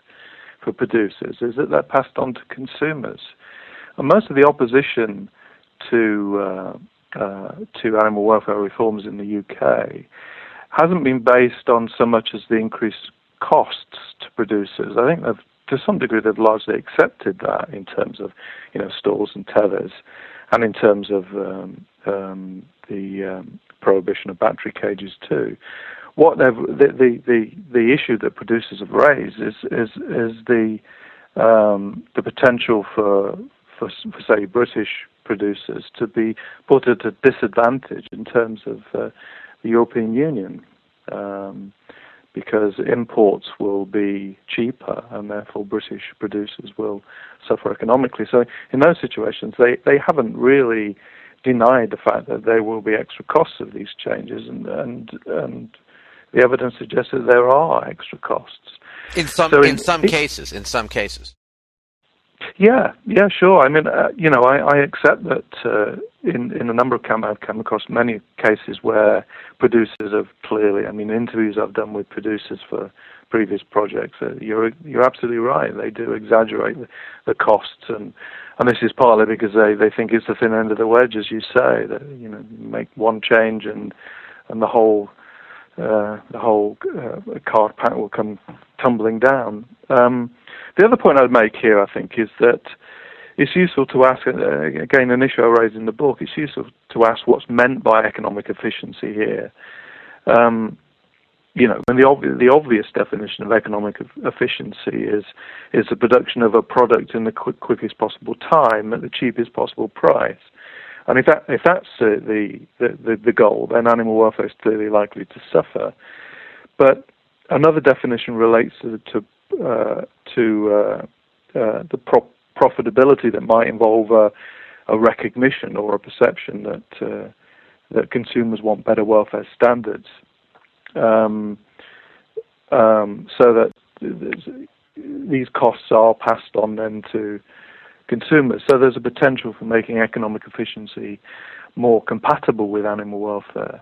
And the, the case of battery um, uh, eggs versus free range eggs is an example of that. Um, but you know, I'd, I'd, I'd, reiterate that in my view, there's there's nothing written in stone about animal welfare legislation. Um, and it isn't inevitable that economic efficiency must take precedence over animal welfare. I think a lot of it depends upon the kind of pressure put upon producers by the general public. Um, well, but what I'm saying though is that animal welfare gets defined in terms of economic efficiency, and that is that is the history of animal welfare legislation. I believe, you know, so, I mean, I, I don't think that that it, it's all that terribly controversial, and I think the instances that you can point to that are counterexamples of certain bans of this or bans of that have much more to do with um, class issues. I mean, for example, in this country you know, people get all upset about dog fighting. Um, they get all upset about the use uh, by uh, by people from uh, San Domingo or Cuba or, or whatever in terms of uh, animal sacrifices. But these are these are sort of almost class and cultural things, as, as you know, because they're they're, they're irrational um, in terms of their their basis of, of objection. But but what you're saying is there's no reason why you can't there's no there's no reason why you couldn't, in theory, have consumers demanding a higher level of welfare. I, I've never disputed that. Of course, you could have consumers de- demanding a higher level of welfare that goes beyond economic efficiency.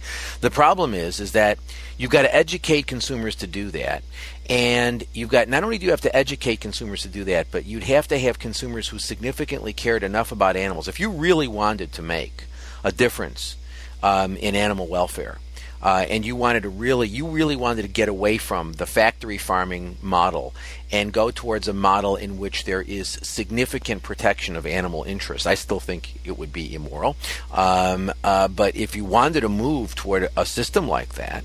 Um, you could you do it? Well, in theory you could, but you'd have to educate. People would have to care enough to pay lots more money for their animal products, and so then you end up with one of two situations: a situation which is just like sort of purely elitist, where you know only only the wealthy can afford to eat animal products, or you end up in a situation in which you've educated people about the inherent value of animals, and they stop eating them. I mean, in, in other words, I think I think the amount of time and, and effort that has to go into somebody uh, in educating somebody, educating the public about paying, you know, 17 times what they pay now to get uh, meat or dairy products that are produced um, with greater uh, uh, uh regard for animal interests, uh, you put that amount of time in and you'll get them to stop eating. I mean, if they care enough to pay that amount of money, they care enough to stop eating them.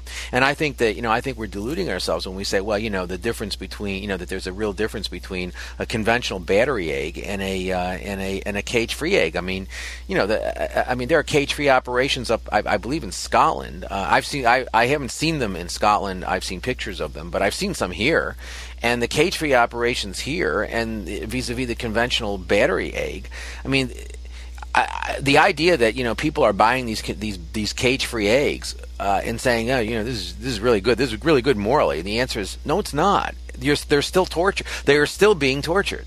Um, and you know they may be tortured slightly less than in the battery cage um, and and you know I mean but they're being tortured uh, and so I think there's a you know there's a real issue about why you know whether it's a good idea to be promoting uh, those sorts of things uh, as, as as as morally desirable.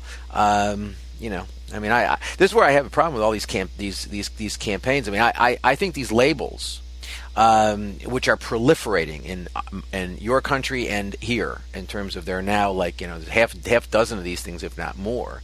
Uh, organizations, animal organizations, charging. I believe they charge fees to use these things uh, to certify that that um, these products are uh, are uh, uh, humane or whatever that whatever they are, and um, and and I, the idea that this is not that this is not increasing demand, they wouldn't be doing it. if it was, I mean, why would they be doing this if they didn't think it was going to have an effect in the marketplace?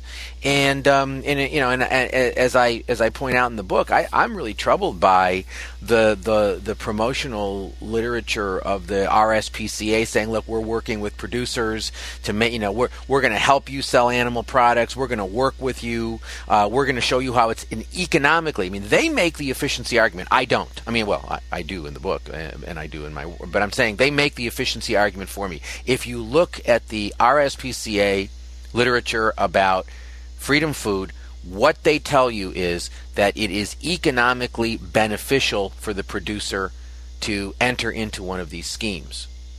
And so, you know, you don't even have to take my word for it. It's what the RSPCA is is is is saying. Recently, uh, HSUS made the statement with respect to um, the Ohio Board of Standards of Animal Welfare that um, you know that that getting rid of gestation crates, you know, in the sometime in the next 400 years or whenever they're going to get rid of them in the future, that this is something that makes makes uh, animal consumption more acceptable uh, to the public, and that was actually stated explicitly. I have it quoted on my uh, on my website. So I mean. The organizations seem to recognize this. You don't think that that's a problem? I think it's a problem when the uh, the um, welfare-friendly um, uh, products aren't particularly good, where they do exaggerate the quality of the, the animal welfare being uh, promoted. Uh, you know, and I do think there's a difference between genuine animal welfare regulation and um, um, substandard animal welfare regulation. I mean, the example that the one that you that we, we, talk about in the book is the difference between enriched cages and genuine free range um, um, chickens, which uh, is, is, is clearly clearly an important distinction. And in some ways, a public opinion in in Europe is is ahead of the regulations on this, in the sense that you know um, most supermarkets in the UK won't sell um, battery eggs or in, or eggs from enriched cages. Um, whereas the EU regulations are only moving very, very slowly towards enriched cages. But um, but some members of Europe, such as uh, the European Union, such as uh, Germany, are, are, moving towards uh, prohibiting any kind of cage birds. Do you so, think that there's a significant welfare difference between a conventional battery cage and, and, and cage free? Have you been to a cage free? Well, uh, well, a, a, genuine free range. I said. I mean, the, the um, and it depends on the the the the, the, the amount of space um, um, and uh, the general quality of the, the, the regulation. But there's clearly a difference between a good regulation and a bad reg- regulation in this sense. Um, so I'm not denying the point that, as I never have, that that that uh, animal welfare reforms uh, leave a lot to be desired, as I've said numerous times in the past. But I think you can make a distinction between the between good animal welfare regulations and poor animal welfare regulations, and that the the cause of the, uh, the, the, the cause of the difference is often to do with the, the political will um, uh, that exists at any particular time, um, and that kind of leads us on to talking about the uh, um, the, the, property dimension of this, I guess.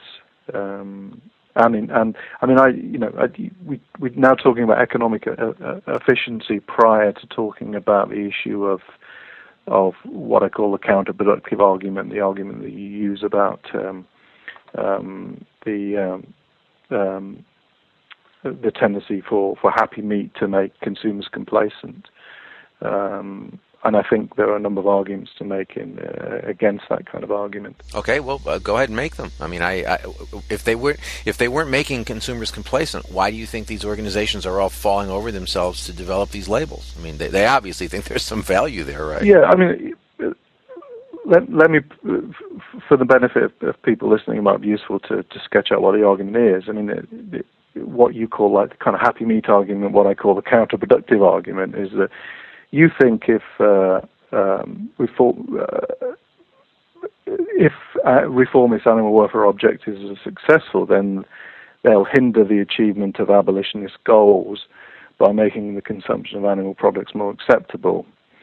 Um, and I, I, think that's a, a, a, crucial part of your argument because it, if it fails, then the additional argument about the, uh, you know, the animal welfare reforms are in any case of little value becomes much less important.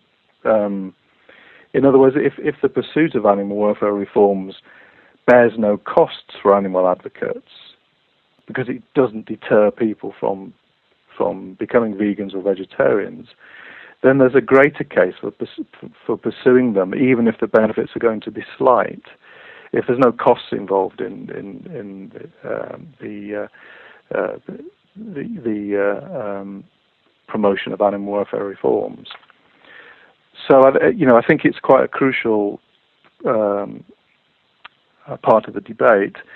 And the first point I'd make is that I'd, I'd, regard effective animal welfare reforms, that those that genuinely reduce animal suffering, as as as ethically desirable, irrespective of whether they're a staging post to abolition. So I do think that you know genuine free range um, um, agriculture is preferable to fa- to factory well, farming. Well, what do you mean by general free range? What do you mean by gen? I mean, uh, let's take eggs for example. Now, I mean. Uh, um, uh, free range eggs, you can have a variety of situations which which can be classified as free range. Correct? I mean, there it, it, it, you don't have to. We're not talking about chickens always outside or, or, or having shelter in inclement weather. We're talking, for example, free range can be nothing more than cage free, plus there's an area where some of the animals um, can circulate through. I mean, you know, all, the animals all have access to some outside space, but never all at one time, and and it's a fairly small sort of piece of the barn. That that can be free range as well, right?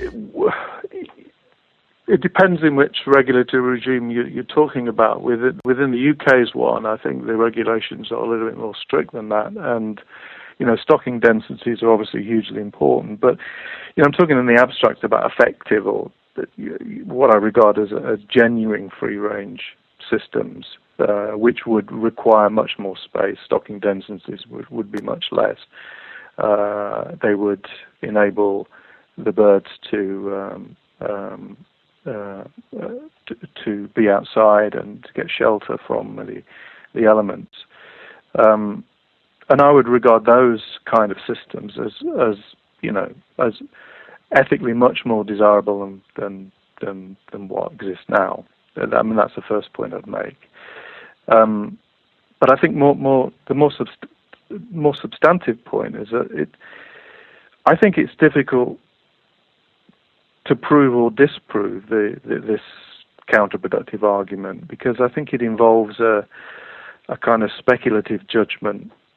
You know, if, if such and such is done, then a future objective w- won't be possible. You know, so it involves a claim that if animal welfare reforms are pursued successfully, then abolitionist goals will not be achieved because not enough people would want them. But I don't see how that can be proved or disproved. Well, I, look, I, I, I, grant that these are difficult things. These are these are difficult things to ha- to to know definitively. It just seems to me that first of all, you made the statement that genuine welfare, genuine and significant welfare reforms would be would be ethically desirable. Well, you know, would that we had a chance to see what those look like because the ones that that we are currently dealing with, I don't regard as significant at all. I I see them as being largely efficiency producing measures, things that would that producers would do anyway, even if there weren't animal welfare campaigns because there you know ultimately if there were no animal welfareists on the planet animal institutional explorers would do most of these things anyway because it's in their economic best interest. Every, you know, people have to remember, animal factory farming is something that um, that, that, that developed in the 1950s, started in the 1940s, but basically developed in the 1950s and the 1960s, and it is only now that agricultural economists are beginning to identify certain practices of, of, of animal use that are economically inefficient. And, you know, for, for the benefit of people who aren't all that familiar with the economic uh, arguments. Um, for example, you know, people in the 1950s thought, well, you know, if you have, if you can make ten dollars by having ten animals in a barn, you can make, you know, if you, you know, you can make hundred dollars by putting hundred animals in the barn and just stuffing them in. And people weren't factoring in the fact that these are sentient beings and that they will suffer stress in, with certain densities, and that the certain densities will, and the, the stress will result in illness, and that will result in the need for veterinary care, et cetera, et cetera. So, you know, you had people who were saying, well, let's put all these, you know, these veal calves in crates, you know, and we can do this and we can, you know, we can sell this white veal and blah blah blah. And but people weren't taking into account that uh, if you have animals isolated like that because they're sentient beings, they suffer stress, they then have illnesses, they then require veterinary care. That raises the opportunity cost of animal ownership and adds to the the production costs. So, you know, now it's only now in the early part of the 21st century that agricultural economists are beginning to say, hey, gee, gestation crates are a problem. Hey, gee, you know, there are other practices, you know, uh, veal crates, other other practices. Um, I mean, you, you know, the, the, egg producers are saying, well, you know, maybe the maybe the battery cages ought to be larger. Maybe that would be better. Maybe that would result in in overall uh, greater efficiency uh, when all factors are taken into consideration. And indeed, interestingly, Robert, I don't know what the British sub- studies show, but the American studies show uh, that if producers switch to cage free, it actually will cost them less than if they change their operations to have the larger cages that are rep- that are recommended by the egg producer by the egg producing uh, industry. So so um, I mean that's at least uh, something I have seen uh, uh in, in in print. So I think that um, that when so first you're talking about significant increases. I don't believe those things exist yet. Number one.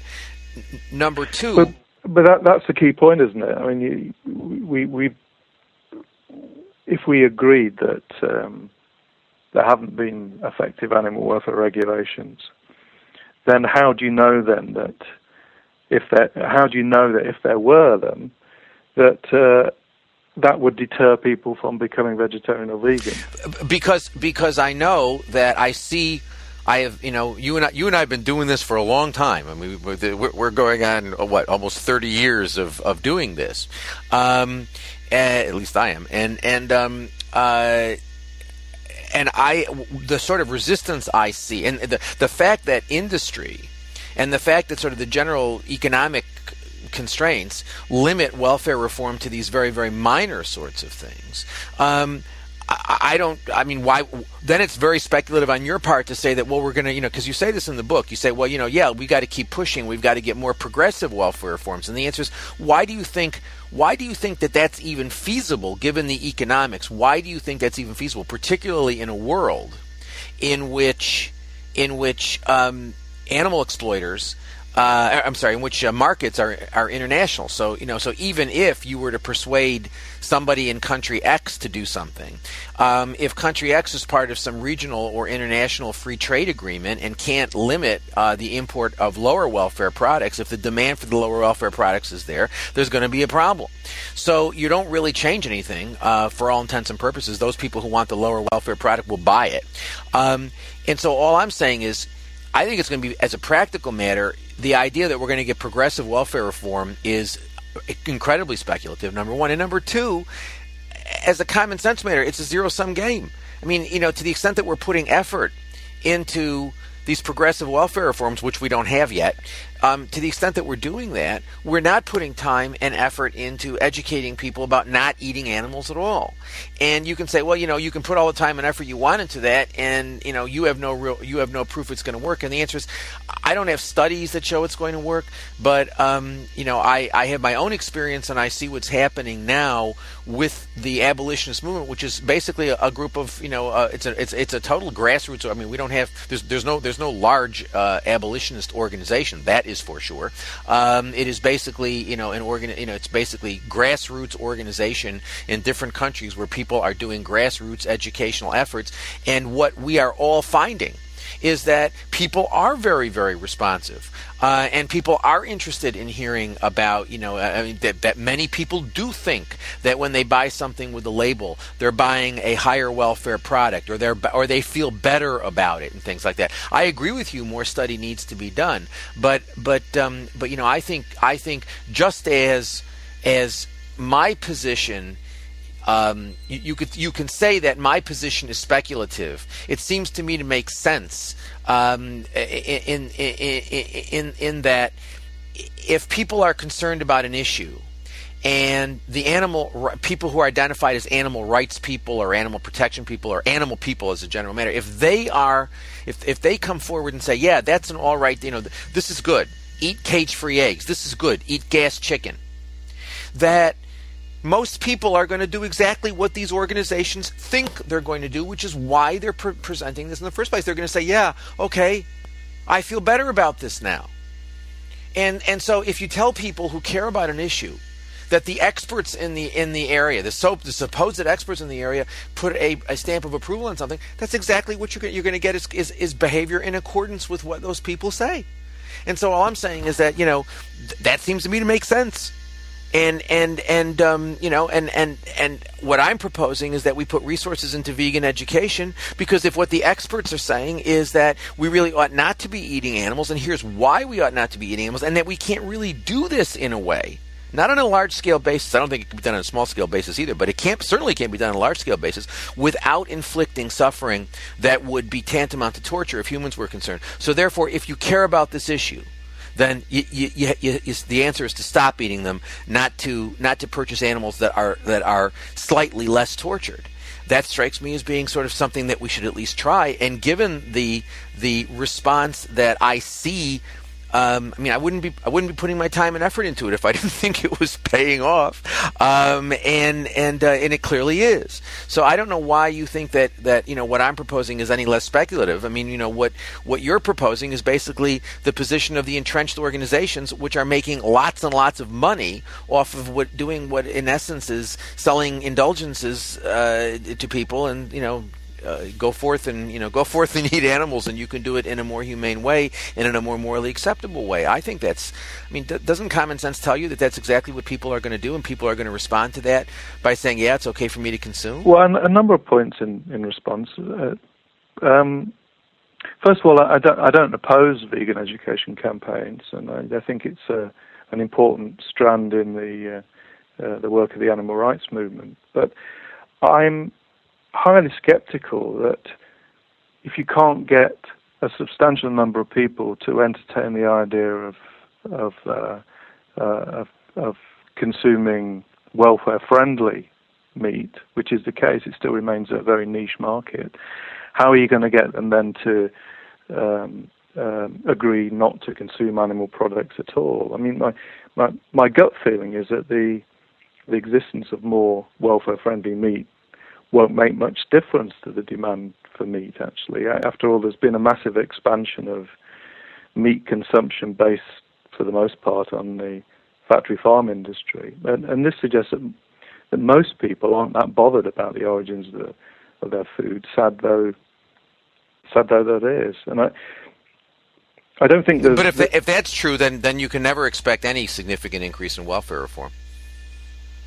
You're you're going to well, then, then, you're own, you're going to be relegated to playing to a niche market one way or another. Well, um, there's room for improvement, but it seems unlikely to me that people are going to jump from an interest in eating humanely produced meat to being vegetarians or vegans. I mean, I, I just don't think that there's this reservoir of people ready to convert to vegetarianism or, or veganism, or at least not enough to make a difference you know, uh, it, it's it's really significant that, that, that despite the fact there's been an increase in the number of vegetarians in the uh, um, you know since the 1970s, although as you say it might be de- declining now marginally, but it, that's coincided with a massive expansion of meat consumption.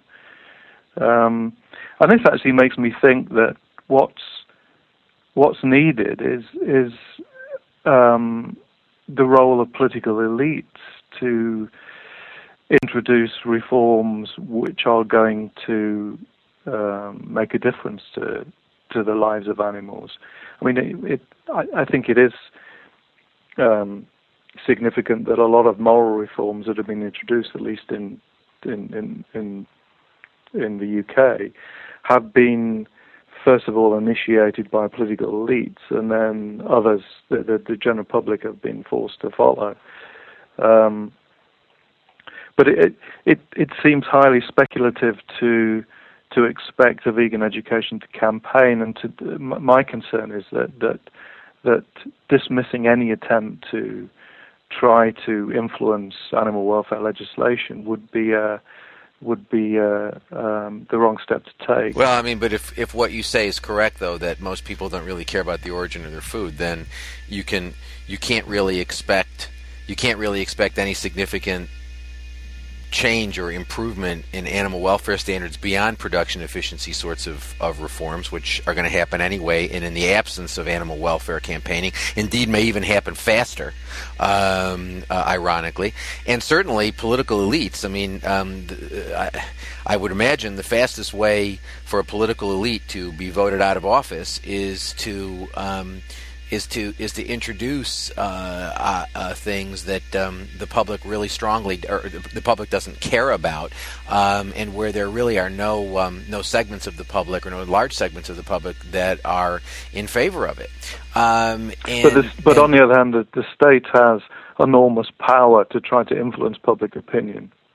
Um, well, sure. I, I, I, mean, I, I, mean, sure, but but. Um, uh, I, I guess I guess given that the state I don't see the state as different from the corporate interests that uh, shape the state and fund the state.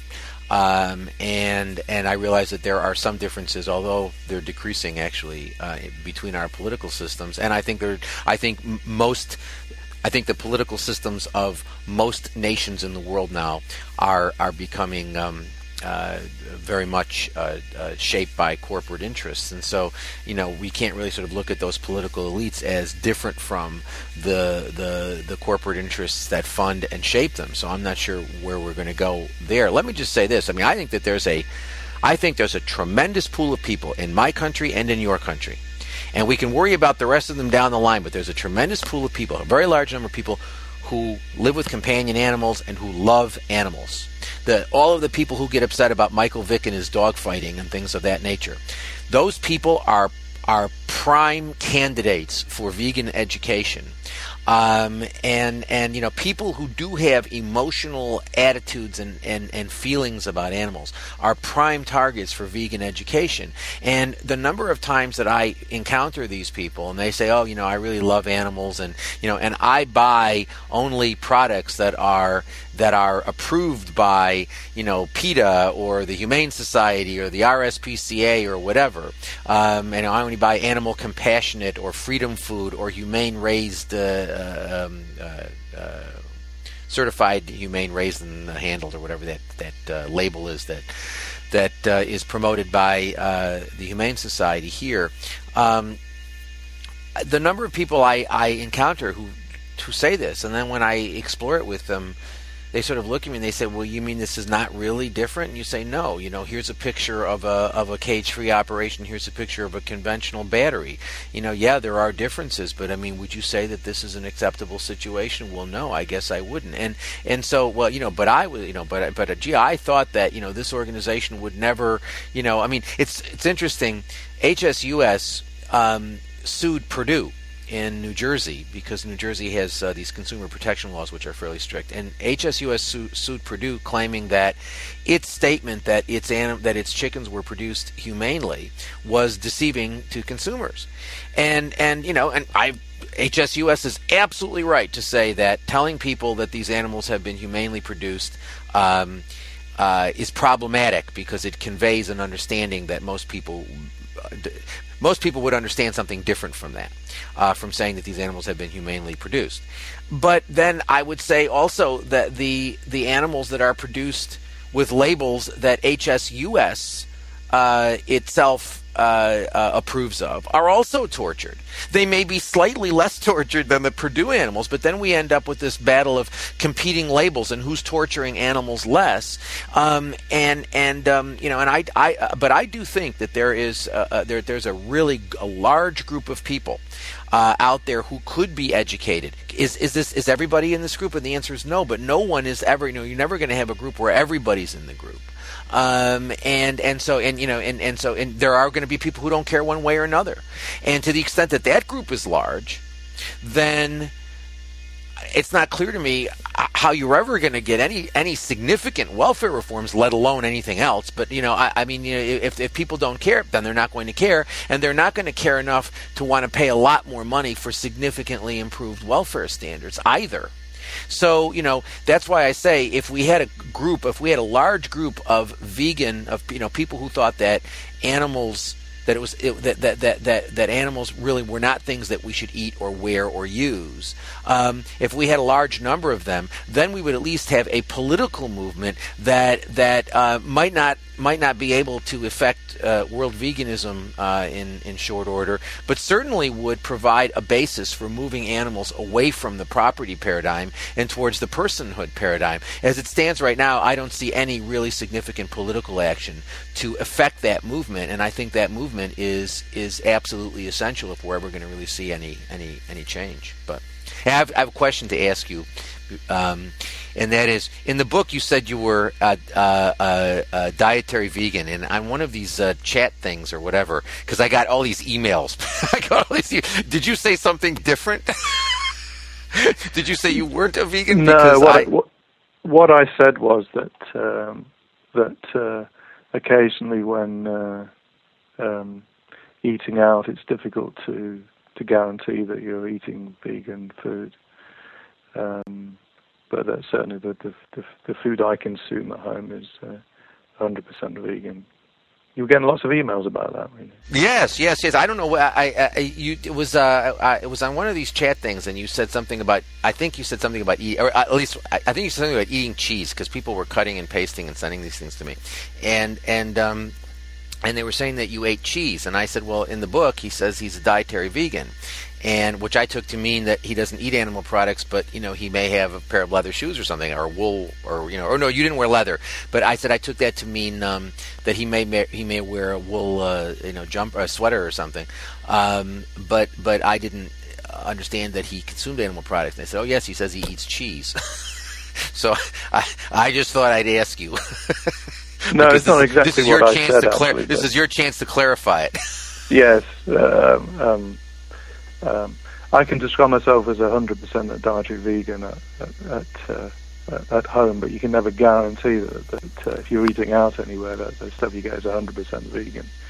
Yeah, well, I mean that's that that's true. I, I mean, I, I actually have stopped um, and have for a while stopped eating um, anything cooked uh, in a, uh, a non-vegan restaurant. I even stay away from non-vegan restaurants, but if I find myself in one, I will only eat something like a salad um, and um, and put oil and vinegar on it, which is brought to me at the table, nothing which is mixed, um, because I don't um, I don't want. Uh, I, I am aware that restaurants can be notorious. But anyway, all right. Well, uh, I want to thank you. Do you have anything else you'd like to you'd like to add? No, no, I think we've uh, we've covered most of the bases. Well, I want to thank you so so terribly much for um, spending this time with me, and for and and I, I enjoyed writing the book with you. I thought it was a really um, a good opportunity for two people who didn't, uh, you know, who, who who agreed on a lot, but didn't agree on the sorts of things that really sort of are splitting. Um, uh, the animal movement right now, the, the the question about you know what do we do in terms of um, you know should we pursue abolition, should we pursue regulation, does regulation work, what what about all these campaigns and things? And most people I, I find just really can't discuss these things in in um, in there there's very little civil discourse about these issues, and um, and and I, I enjoyed writing the book with you because I thought it was um, not only civil discourse, but it was it was fun. Uh, it was it Yeah. was a good exercise, and I, I enjoyed it. And um, it's it's possible to. Uh, uh, it, it's only really possible to to uh, fully challenge your own position when you're uh, faced with someone who's, who's, who's arguing very different things. And it's exactly, exactly. And also, I want to, you know, it's it's a shame that um, it's a shame that uh, uh, you're not here or I'm not there because I, I can tell you that um, I've gotten a number of inquiries of people who wanted who want to have us both on, uh, you know, and and I've actually talked with uh, Columbia about that because it becomes difficult because our, you know, we both have we're both uh, you're, uh, you teach I teach uh, and there's a there's a there's a five hour time difference and it becomes very difficult to try to coordinate these things. And um, and I actually I got a uh, an invitation to do a television thing uh, not long ago and I said well that's going to be rather hard because uh, you know I'm here he's there. So I'm sorry about that but um, but we will I'm sure be doing some some some joint uh, interview things uh, in uh, in the spring. But thank you so much, Robert. Robert Garner, professor of politics at the University of Leicester in the United Kingdom and co-author of the Animal Rights Debate: Abolition or Regulation, published by Columbia University Press. And thank you, Robert, very very much. I very much appreciate your time and and thank you all for listening. Thank you. All right, well, that wraps up commentary number 23, the interview with Professor Garner on our book, The Animal Rights Debate Abolition or Regulation. Thank you very much for listening. If you are not vegan, go vegan. It's incredibly easy. It's the easiest thing you'll ever do. It's better for your health, it's better for the health of the planet, and most important, it's the morally right thing to do. Thank you very much for listening.